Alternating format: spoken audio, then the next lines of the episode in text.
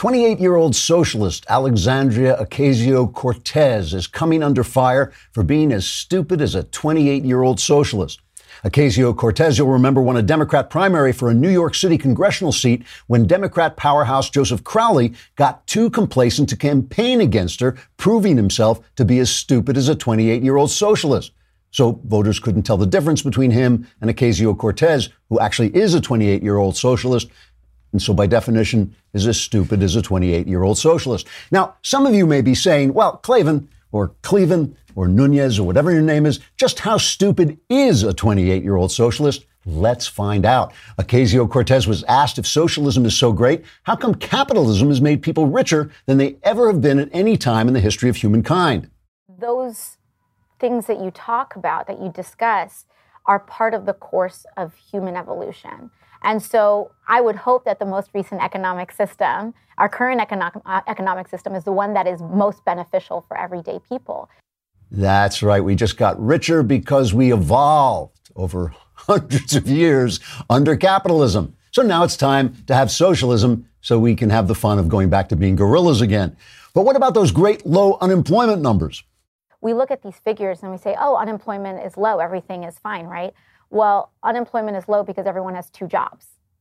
Unemployment is low because people are working 60, 70, 80 hours a week and can barely feed their kids.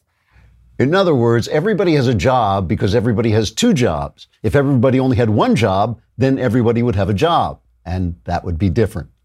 New polls are showing Democrats are abandoning older candidates like Joe Biden and Nancy Pelosi because they just aren't stupid enough, which is the answer to the question how stupid is a 28 year old socialist? Stupider than Joe Biden and Nancy Pelosi. Whoa. Trigger warning, I'm Andrew Klavan, and this is The Andrew Klavan Show. I feel hunky dunky, life is tickety boo. Birds are winging, also singing hunky dunky doo. Ship shape tipsy topsy, the world is zippity zing. It's a wonderful day, hurrah, hooray! It makes me want to sing. Oh, hurrah, hooray! Oh, hooray, hurrah! All right, it's here. It's mailbag day. You, Um, it's, it's my bad, bad, bad. Now I'm so nervous. I'm so upset. I don't know what to talk about. Uh, we had a great conversation yesterday with Elisha. Great questions, and we've got the, those questions that are left. Uh, we are putting in the mailbag. Uh, but before we talk about that, we have to talk about ExpressVPN, which I love. No, Knowles actually told me about this. It's the only time I ever took him seriously, and I went out and got ExpressVPN, which is a virtual privacy network. That means when you make an online purchase or you're just going around looking at your email, it doesn't put your private information at risk. It takes about 10 seconds to lo- load this thing up. Uh, it's easy to use. It's when it runs seamlessly in the background of my computer. It's running right this minute. The protection takes one click. ExpressVPN secures and anonymizes your internet browsing by encrypting your data and hiding your public IP address. Protecting yourself with ExpressVPN costs less than $7 a month. And it just means that people can't see. You know, if, for instance, you have a moment of weakness, you get a little drunk, you listen to Knowles' show, you don't want people knowing you're there. ExpressVPN protects your privacy. Protect your online activity today and find out how you can get three months free at expressvpn.com slash Klavan. That's E-X-P-R-E-S-S VPN as in Nancy.com slash Klavan. Three months free with a one-year package. Visit expressvpn.com slash how do you spell it? All together now, K-L-A-V-A-N, ExpressVPN. That's working right this, this minute, so Rob doesn't know what I'm looking at because he, he thinks I'm looking at my script. All right. So in the conversation yesterday, we had a really good question. Someone asked why I'm easier on Trump than Ben is. And I said, well, this is because Shapiro has a political outlook and I have a cultural outlook. So po- Shapiro is judging everything Trump says kind of individually in the political moment, where I'm always looking at the cultural uh, the large cultural view. Where are we going? And if we're getting more free, as I believe we are under Donald Trump, then if he makes a mistake, he makes a mistake. No big deal. As long as he's appointing judges who uh, protect the Constitution, I'm for him. As long as he is cutting back taxes, make which makes us more free, I'm for him. As long as he's cutting back the the administrative state and cutting back all kinds of regulations, which he is doing like no one has done in my lifetime. you know, then then the fact that he makes a mistake here and there doesn't really bother me. But there's something else that I didn't say, which is that you know, Ben has a legitimate. One of the things about Ben and me, I talked about this in the conversation, is we almost always see the same facts. We always almost always see the situation exactly the same and then have different opinions about it, which is different than two people who can't even agree on what's going on. And Ben is concerned about the conservative movement, and he is concerned about the fact that it has hooked its wagon to Trump's star to the degree that when Trump does make a mistake or when he does one of his kind of off, you know, he, he talks like a carnival barker sometimes and just says something that has no relationship to the truth. Ben doesn't like to see his fellow conservatives just follow him down that hole. You know, conservatives are supposed to be, uh, you know, uh, attached to principle, not to persons. We're not supposed to look for our salvation in princes. Look not to princes for your salvation. So you know, that really concerns Ben. Why doesn't that concern me? Because it, it's definitely happening. There's no question that it's happening right now after Trump's fairly uh, disastrous is too strong a word, but his gaffe the, in Helsinki at the Helsinki press conference with the left just going hysterical. There are people on the right who are saying, no, no, no. It was the greatest moment of his career. It was absolutely brilliant. He was playing seven, you know, uh, dimensional chess, and he said this, and he he really made Putin look bad. That's just not true, you know, and it's it's bothersome because Ben cares about the conservative movement, and he doesn't want to see people on his own side just going down that primrose path. The difference with me is, to be honest with you, I, I, never expected much of, of any movement, of any conservative movement. Back in the day when it was Obama selling us out to Medved, Medvedev, or Nunez, or whatever his name is, he, where he said, you know, I'm going to get rid of our missiles after the next election. On the right, people were screaming the way they're screaming now on the left. I, I, remember this vividly of people just saying, this is treason, this is treason. And even then I was saying, you know what? It's not treason. It's just a guy who's a clown and doesn't really know what he's doing.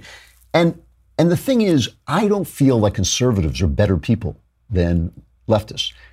There are plenty of faithful husbands on the left, good fathers and mothers on the left, plenty of people who do their jobs honestly, plenty of people who you could trust with your life on the left, plenty of people in the military serving their country on the left. The difference is the ideas. Now, I do believe that the worse an idea is, the more it degrades you. If you have a really bad idea, it will degrade you personally, ultimately, if you follow that idea with integrity. But the funny thing about the people on the left is that they, the, the, ones who are successful, the rich ones, the rich lefties in places like LA and Brooklyn and things like that, they live conservative lives. They live lives just like the right would want people to live. They just have this kind of line of patter that they put out. So, th- so you lose your integrity because you're not following your ideas. I just think right wing ideas are better. And that ultimately, I think, if you follow them, makes you a better person. I think freedom is better than slavery. I think socialism is a soft form of slavery. No matter how you do it, whether it's democratic or not, it's a soft form of slavery. It is taking your work for somebody else's purposes, taking the sweat of your brow for somebody else's purposes. And that's just another difference. I don't expect much from the conservative movement. I just expect much from me. I expect me to come here and tell you the truth as I see it, the facts as I know them. And that's what I expect. If some other guy is going off in this reactionary way, you know, I, I can't do anything about it. It's kind of what I expect. There are crazies on our side, just like there are crazies on the other. And there are dishonest people on our side, just like there are dishonest people on the other. The big difference here is not between me and Ben, it's the difference between the reaction to Trump and the reaction to Obama. It's not even the difference between Obama and Trump. Obama, Trump, and George W. Bush all made the same mistake with Vladimir Putin. They all just didn't think that he was the scorpion. They all got on the back of the. You all know the story of the frog. Who go, what is it? The frog carries the scorpion over, and the frog says, "Well, wait, aren't you going to sting me? And the scorpion says, why would I sting you? Then you die and we'd both sink. And they get halfway across the river. The scorpion stings the frog. And the frog says, why did you do that? And the scorpion says, that's my nature. I'm a scorpion. Vladimir Putin is a scorpion. So Trump has at least acknowledged that he made a mistake in Helsinki. It's, not exactly an apology; it's a Trumpology. It's like it's like you know, the guy will never admit that he's wrong. He'll never change his mind. He'll never say he did the wrong thing. But he did make a Trumpology. He came out first and said he does believe. I can't even say this. He says he does believe that our intelligence services are right. That they were. Uh, he has faith in our intelligence services. That Russia did hack into the DNC to mess with our elections. Kind of. This is cut six. I have full faith and support for America's great intelligence agencies, always had. and I have felt very strongly that while Russia's actions had no impact at all on the outcome of the election, let me be totally clear in saying that, and I've said this many times, I accept our intelligence community's conclusion that Russia's meddling in the 2016 election took place. Could be other people also. Uh, there's a lot of people out there. And so you sort of, he just can't do it. It's not in him to apologize, but it's a Trumpology. He sort of said, "Yeah, faith, whatever, you know, whatever.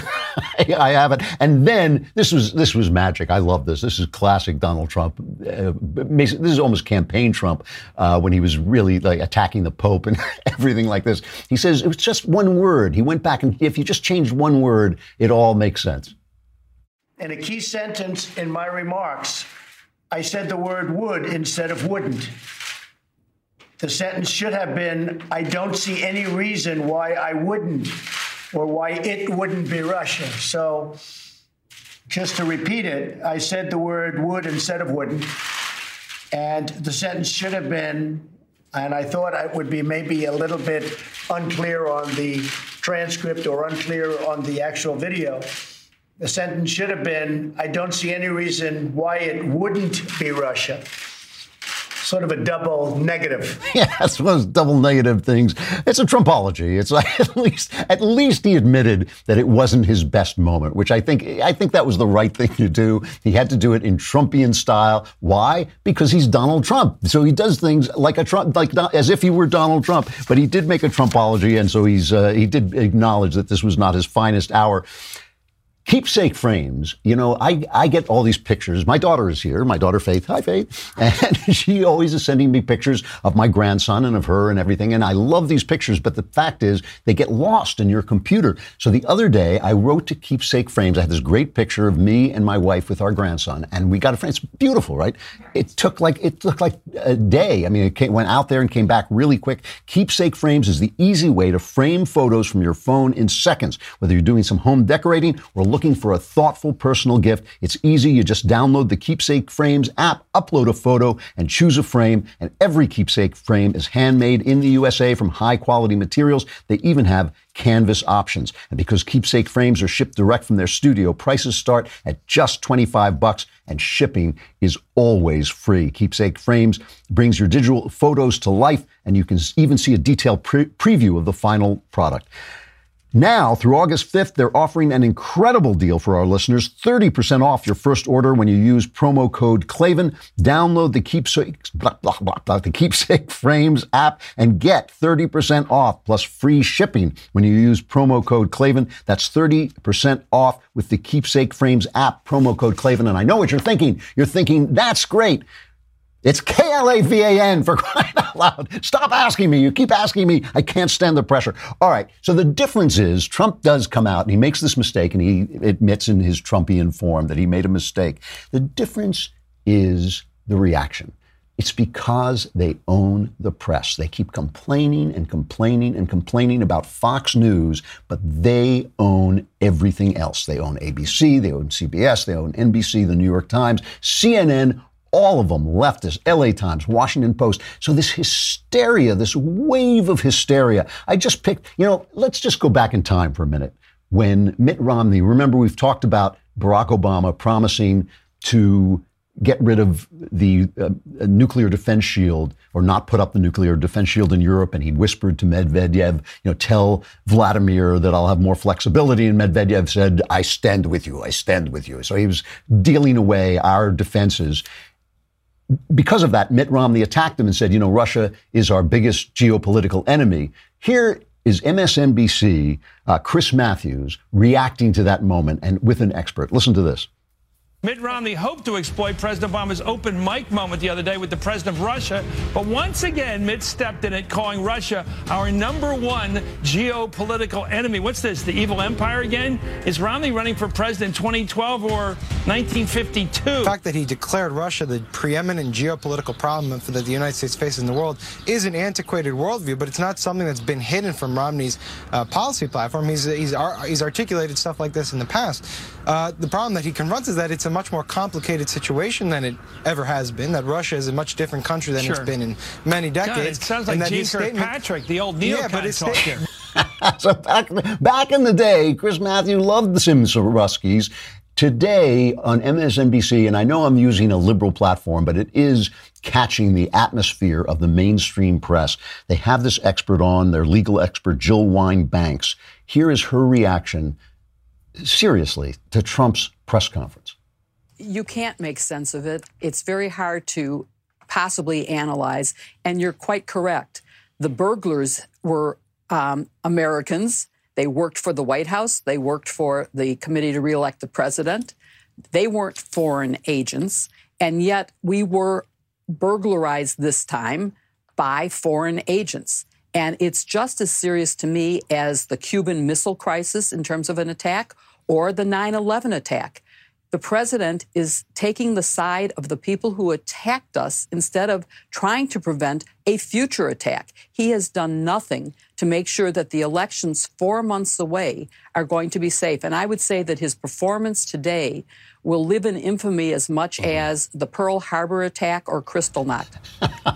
Pearl Harbor attack, Kristallnacht, you remember 1938, that's when they broke all the windows of the Jewish shops in Germany, a prelude to the Holocaust. Uh, they called it Kristallnacht because of all the broken glass. 100 Jews, I think, were killed. It's Pearl Harbor. It's the Cuban Missile Crisis. The, she's comparing the hacking of computers by maybe these 13 guys in Russia who basically phished the DNC. They said, send us your password, and their password was password, and they sent it to him. I mean, that was the level of security these master spies had to overcome to get these embarrassing emails. That's Pearl Harbor to this woman, and that's Pearl Harbor to a lot of these people. So it's this difference of hysteria, and that is where you get this reaction from people who fight back. They, it's reactionary. It's literally reactionary. They're reacting to that hysteria by getting hysterical themselves and saying, oh, this is Trump's finest moment. This is Trump's greatest hour.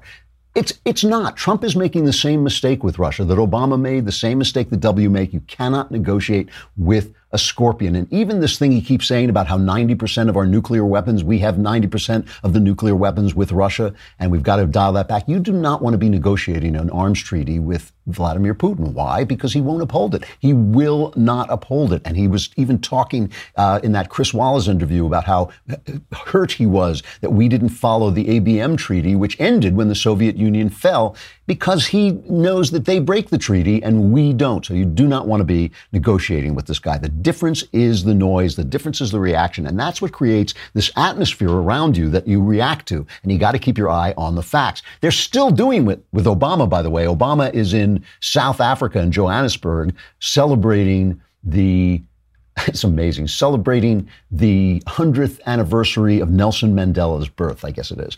And so here's here's the report from CBS about this. They're still they still love their Barack.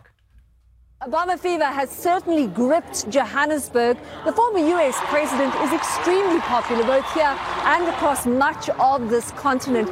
He opened a youth center run by his half sister, and it didn't take much convincing to get Obama onto his feet and dancing. Oh, he's dancing. It's Obama fever. They never stop. They love this guy. So here's Obama. Here's the speech that they sent around that made a big splash on Twitter because it sounded like a rebuke to Donald Trump. This is cut number one.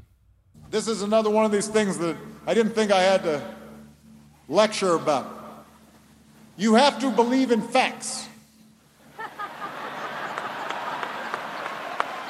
Without facts, there's no basis for cooperation if I say this is a podium and you say this is an elephant, it's going to be hard for us to cooperate.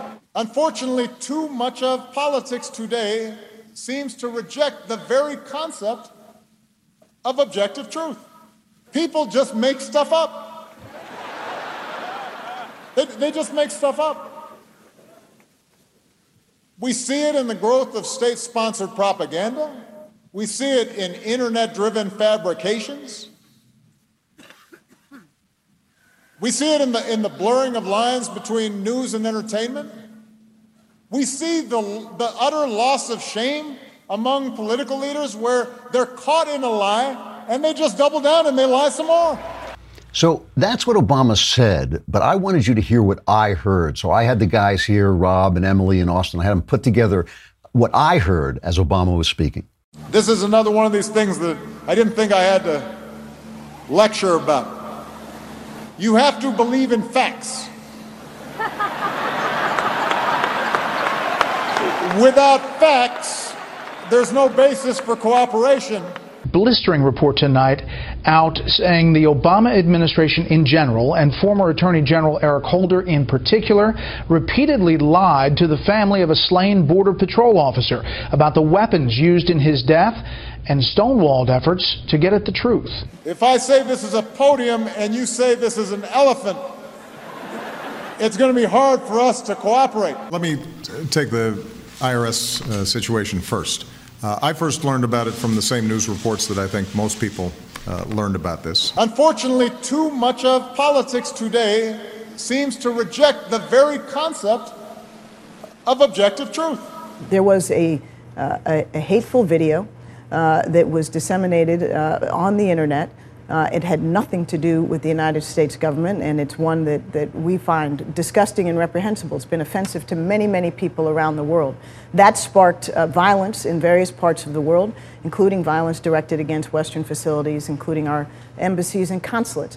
People just make stuff up. If, in fact, uh, IRS personnel engaged in uh, the kind of practices that have been reported on, uh, and were intentionally targeting uh, conservative groups, then that's outrageous. And there's no place for it. Uh, and uh, you know, they have to be held fully accountable.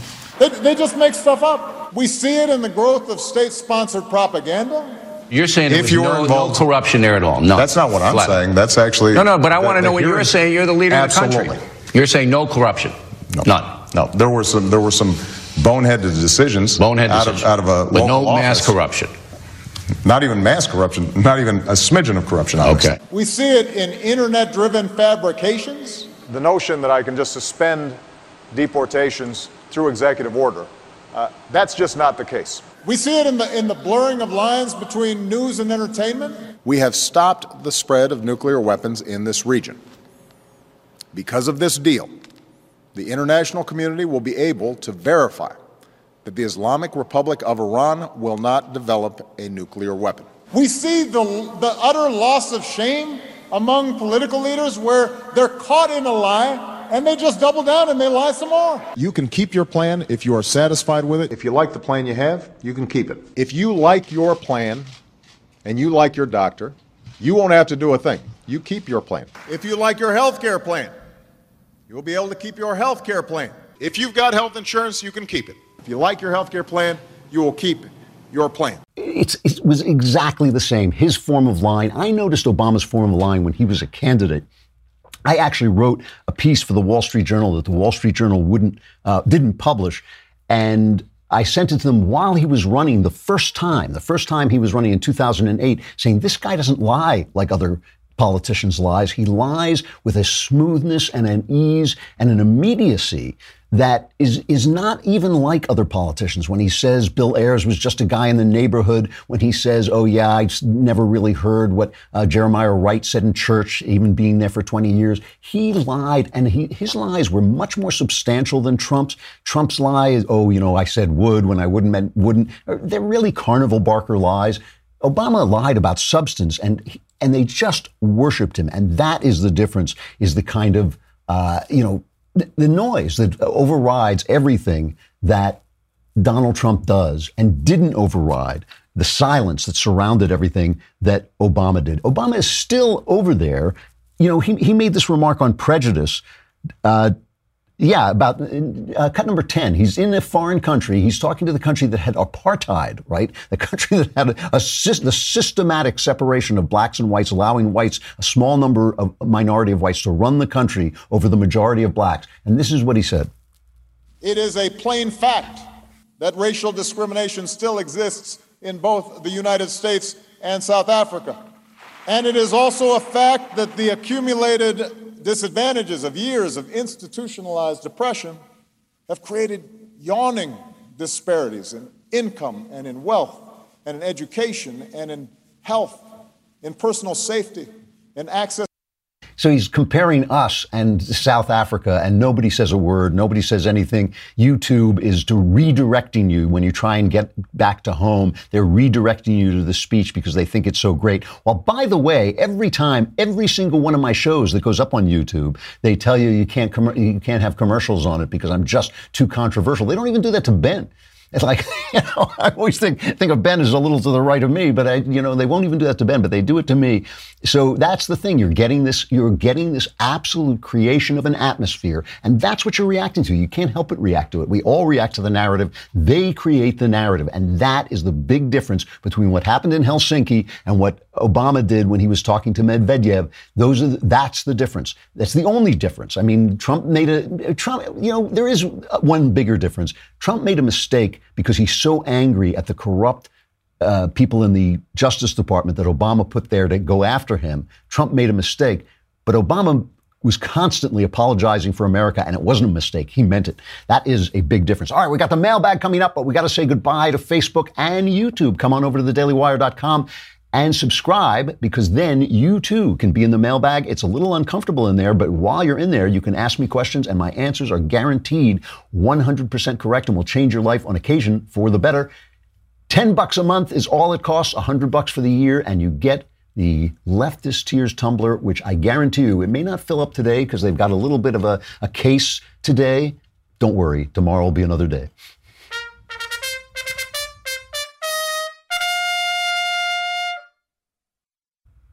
All right, the mailbag.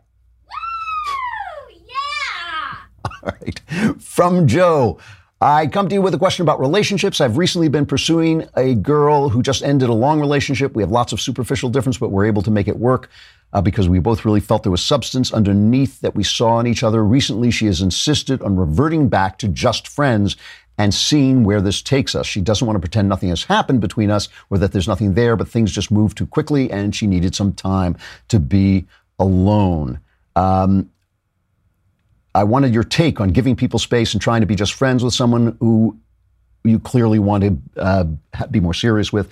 Um, as always, thank you for your wisdom. So she's breaking up with you. That's the thing. You know, when somebody asks for space, when somebody asks to back off, that we're going too quickly, uh, she is apples, you know, I mean, uh, nickels on the dollar, you, you, know, you could bet that she is uh, breaking up with you. And the thing to do is like take that with grace. I mean, say to her, you know, you want to uh, split up. You don't have to say, let's give me some space. You know, she may still carry on the charade, and maybe you guys will get together again. You know, I don't, I don't know. But right now, I would say let her go. Uh, that would be my advice. That would be my reaction. I would not I would not want to be strung along myself. I would just say, listen, you know, it, it's fine. You know, I don't want you to be in a relationship you don't want to be in. I care about you.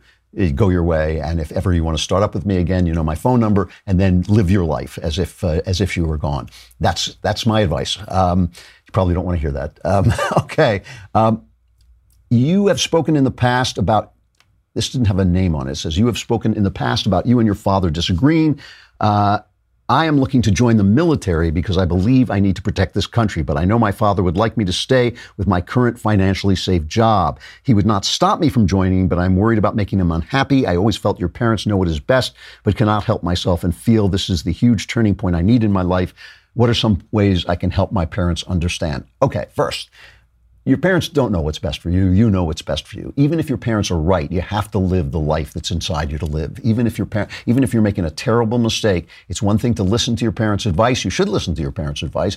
But in the end, you have got to do what is in your heart to do. And this sounds like you really mean it. It sounds like it is something that is incredibly important to you. Your father is just going to have to understand. You're right. It may hurt his feelings. You just got to sit down and explain it to him as kindly as you can. Tell him it is not about him. It is not about his advice. It's not about rejecting him. It is about what you know in your heart you have to do. Uh, you cannot abandon your own life. You know, your parents created you to have a life. You're like, what's the old saying? You're like an arrow that they shot from a bow. Ultimately, you got to go on your own flight and do what the, uh, what you know is right. And if they care about you, ultimately they will understand you're right. They may be hurt, but that's part of the price of living your own life. Part of the price of, of living your own life is sometimes hurting people who love you, but maybe want too much control over you, or who love you, but see your life in a different way. Uh, you know, you're not you're not your father's partner. You are your partner's partner if you have a wife, or you know, if if, if not, when you do, you are on your own, and you got to make that decision. Sounds like you're serious. Um, from it looks like Tayson. Um, Dear Overlord of Logic and Reason, Klavan, is it enough to believe in God, or should I actively worship? What a strange question. That's, that's, a really interesting question. I used to be non religious, but after becoming a conservative, many of my worldviews changed. So is my outlook on what God is. Is it okay to just be religious in my own way? Can I worship you?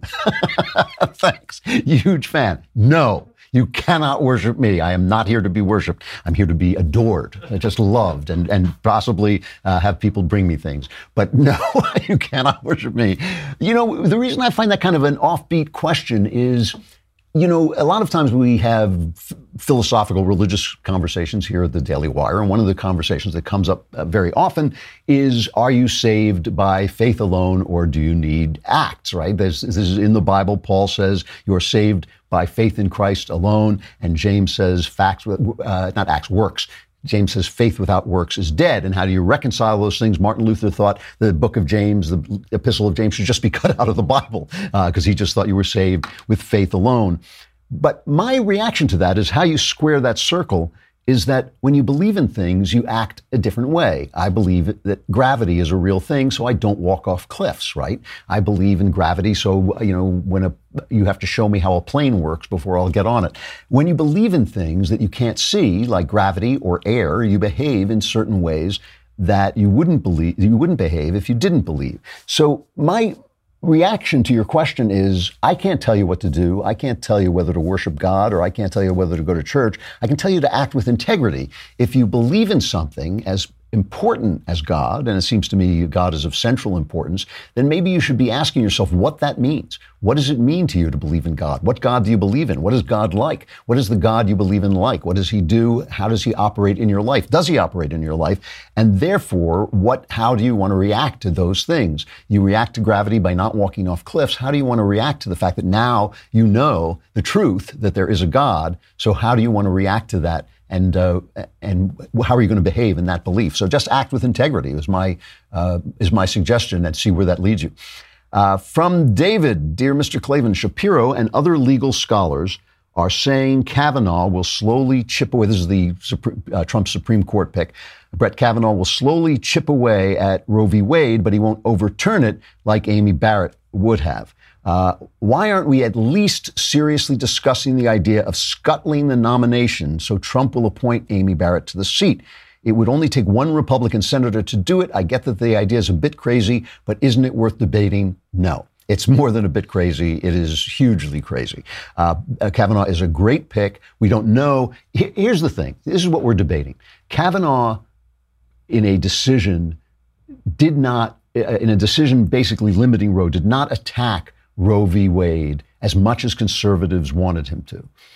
When we're arguing about that, we've won. That's a win. We're just arguing about some little, you know, itty bitty thing. We, Roe v. Wade is not the Constitution. What we want is Supreme Court justices who, to the best of their ability, will interpret the law as written in the Constitution, not as what they want it to say, but what they feel it does say in the light of history and precedent.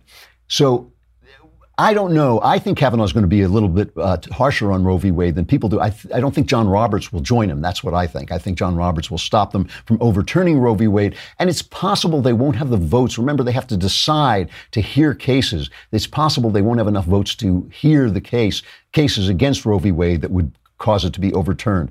I don't know what Kavanaugh is going to do, but I do know that he is a constitutional judge. He is not an absolute originalist the way Clarence Thomas is. Uh, he is more uh, an Antonin Scalia type. Scalia oh, called himself, I can't remember what he called himself, a weak uh, originalist. That is, you know, if it says, uh, just to use a um, uh, an example my son-in-law gave me, that if um, if the Constitution forbids cruel and unusual punishment, Scalia would say, well, yeah, but cruel and unusual punishment is not what it is in the 18th century, where Clarence Thomas might actually let you be put in the stocks. And so, and so I'm a little bit more on uh, Scalia's side than on uh, than on Clarence Thomas. But Kavanaugh's a great pick, a great pick. And the fact that we're arguing over this little kind of language in one of his decisions just shows that we've won and we should not get in the way. We should certainly not risk losing a great pick like this uh, because we want an apps. We want 100% of what we want right now. That's ridiculous. Um, Mark, Hey, Andrew, my wife is buying more and more into the feminist narrative that's being pushed in our culture uh oh, this is bad. She uses the words white men, man, white man as a pejorative, constantly laments how women have it so hard, and officially has Trump derangement syndrome. This is driving a wedge between us. She sees my gender as her adversary, and it's hard to believe her when she says she doesn't include me in her disdain for men. I think this path is leading her to outrage, bitterness, and hate. How can I bring her back to sanity? Wow tough you know that is exactly the same as to me as if your wife came home and started saying racist things the only difference between feminism and racism in my opinion is that there really are no differences real differences between the races where there are differences between men and women so you can have a little bit of legitimacy attacking the opposite sex if that's what you want to do if what you want to do is hate 50% of the world you have a you know maybe like 1% more legitimacy in uh, adopting feminism than racism but basically it's the same thing so the problem you've got is not, it's, this is not a philosophical problem. This is a marriage problem. You know, you can't force your wife to believe certain things. All you can do is take your stand and listen to her. She is your partner in life, right? She's not your enemy. So you want to sit down and talk to her, hear what she thinks, hear why she thinks it, tell her in a kind way why you don't agree and why it's kind of offensive to you as a man for her to be saying this. My I, I believe here, you might want to find out what it is, what her, her uh, uh, animus against, where her animus against men comes from. It may come from something in her life you don't know. I suspect that she is actually just suffering from Trump derangement syndrome. Trump really does have this effect on women. There's something about him that just gets their hair up, their, gets their backs up. And I'm not sure I entirely blame them. I, there's something about him that bothers me as well. It, but it's not as bad, I think, because I've known guys like him my whole life. I'm from New York. I, you know, the, some of the ways he talks are just very familiar to me. But it may just be that uh, she has got Trump derangement syndrome, and it may be that listening to her having sympathy with uh, what she's saying, getting at the underlying problem. What is it that makes her so angry about men? And not constantly jumping down her throat, not constantly attacking all of her uh, opinions, even though you stand firm at what you believe, that might might help. What you've got is a problem here with somebody who is believing in a, I think, a very harmful philosophy. I think feminism is a just a terrible philosophy. I really do. And and I think that uh, just like racism, I think is a terrible philosophy. And so, if your wife came home with that, you'd have exactly the same problem. But you might want to listen to her. You might want to hear what you do want to listen to her. You do want to hear what is underlying these opinions. Have some sympathy, have some kindness. Listen to what she says, uh, and and see if you can get to a place where you can live with each other and maybe calm her down a little bit. Um, from Michelle, what do you think the Bible says about passive pacifism, if anything at all? Well, yeah, that's a that's a great question because I hate it when people take uh, Jesus' remarks that you should turn the other cheek or that you should forgive 70 times, seven times, and take it uh, to mean passive, pacifism. Jesus never said if your wife is attacked, you should stand by and watch. He never said if your country is under threat, you shouldn't defend your country. What he was talking about was a level of patience, a level of forgiveness that is the what he feels is the patience and forgiveness of God that would echo that in this life. So I don't think he's a pacifist. I don't think pacifism is a moral philosophy, and I think Jesus was the Son of God, so is likely to have moral philosophies. Um, pacifism is not a moral philosophy because somebody has to fight. Somebody is going to have to fight. If you are sitting here here, if you're not enslaved, if you're alive, it's because somebody is willing to fight for you. It may be a cop on the street. It may be a uh, soldier. Uh, when I hear people talk about how they hate guns and how they hate war and how they hate law enforcement, I just think try living without them for 20 minutes and then get back to me if you're not dead, you know, because they protect us. These people protect us. They are fighting for us. So to pretend you're a pacifist while someone else is doing the fighting for you is not a moral point of view. Pacifism is not a moral point of view. And I don't see any evidence that Jesus supported it, though he supported what I hope we all support, which is patience and forgiveness. Um, from Garrett, Darth Klavan. I am a I forgot about that. You know, it's a dark part of my past. Um, I have heard an argument that we have no free will because we can't control what we want, and all our actions are based on what we want to do. If you reply with examples that have how you acted against your desires, a defender of this argument would reply that you only did that because you wanted to act against what you wanted, and therefore we are back to square one. What are your thoughts on this? Uh, to me, it seems like all it did was prove that we can create an ad hoc justification for any of our actions that is related to wants. Uh, uh, thanks and love the show. You know, absolutely, you're absolutely right. It's just a circular argument, right? Because you say we only do what we want, and you say, well, really, I wanted to cheat on my wife, but I didn't. Yeah, but that's because you didn't want to cheat. You wanted to not cheat on your wife. It's a circular argument. There's no way out of it. It makes absolutely no sense whatsoever. My, my problem with people who say we don't have free will, and plenty of smart people are making this argument now, is that it is uh, it's an an argument. What is it called? Um, ad absurdum. You know, it's just it, once you think about it, it, it, makes no sense whatsoever. If you have no free will, you're not the person that you think you are. If you're not the person that you think you are, who is it who is telling me that you have free will and why did you choose to do that? It is like the argument for materialism. People think that everything is material and you think, well, that's an interesting idea, but what's the idea made of? It's not made of anything. So that materialism can't be true.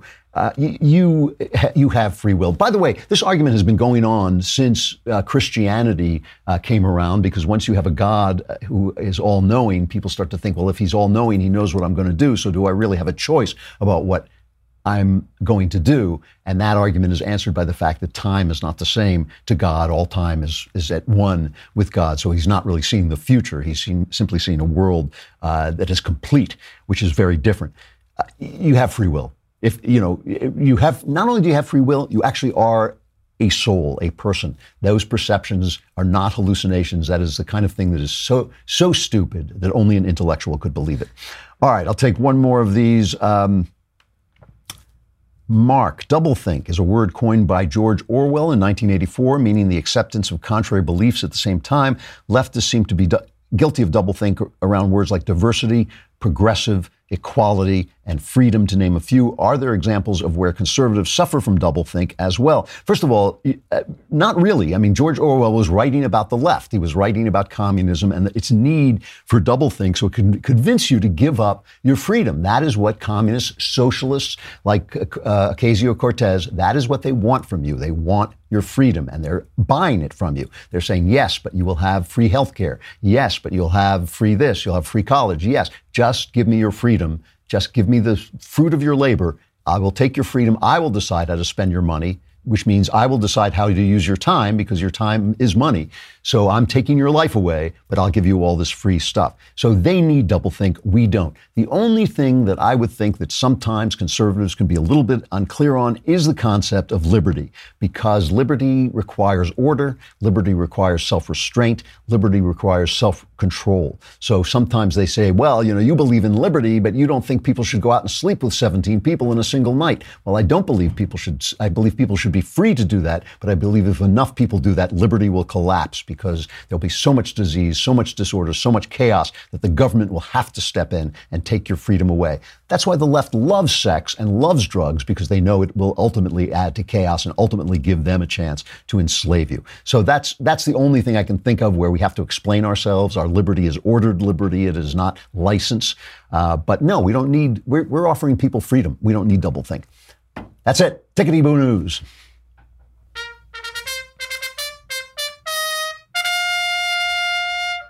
So here's a story I just love. Baby Oliver, right? Baby Oliver. Now you've heard these stories from the UK, and I lived in the UK for many years. There's a picture. Is that, uh, that picture going up? What a cute little baby. So there's a picture of baby Oliver. Uh, baby Oliver is in the UK. You've heard these stories in the UK where basically the courts have said, we're not going to save this baby. Take the health, take the um, life support off the baby, and the baby died. And when the parents said, let us go to another country where we can get health care for the baby, they said no, and they wouldn't let them leave. And that is the end result of Obamacare. That is the end result of socialized medicine. Well, the parents of baby Oliver took their kid to the uh, National Health, and the National Health came running on there with two horses. They had two horses on their carriage. So, because this is what the National Health is like, it's like getting 19th century health care. Uh, but the horses arrived and they took a look. The baby had a tumor, a non cancerous tumor uh, on his heart and they the doctors arrived with their stethoscopes and their horses and their carriages and they said no there is nothing that can be done they didn't have the doctors with the right expertise but then they called boston's Boston Children's Hospital, and they said, "Yeah, we've done this. We have actually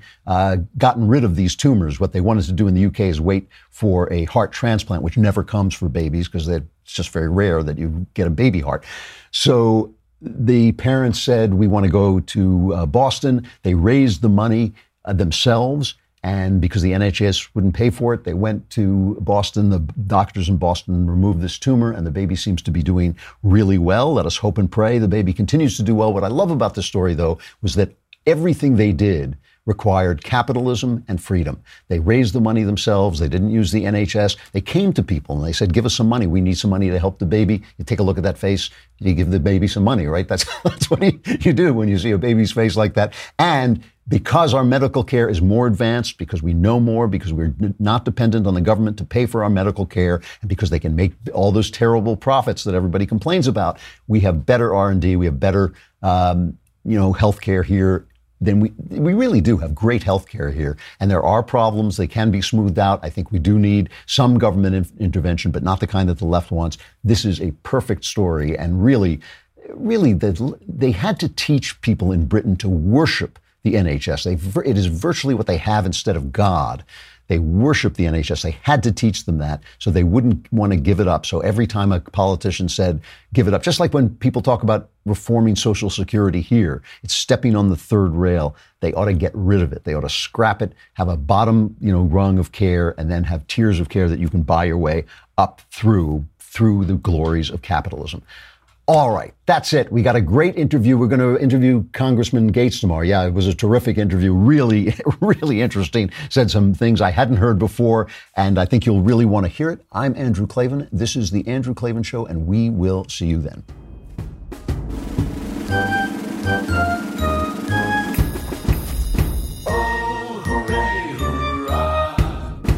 The Andrew Klavan Show is produced by Robert Sterling. Executive producer, Jeremy Boring. Senior producer, Jonathan Hay. Our supervising producer is Mathis Glover. And our technical producer is Austin Stevens. Edited by Emily Jai. Audio is mixed by Mike Coromina. Hair and makeup is by Jesua Olvera. The Andrew Klavan Show is a Daily Wire forward publishing production. Copyright Forward Publishing 2018.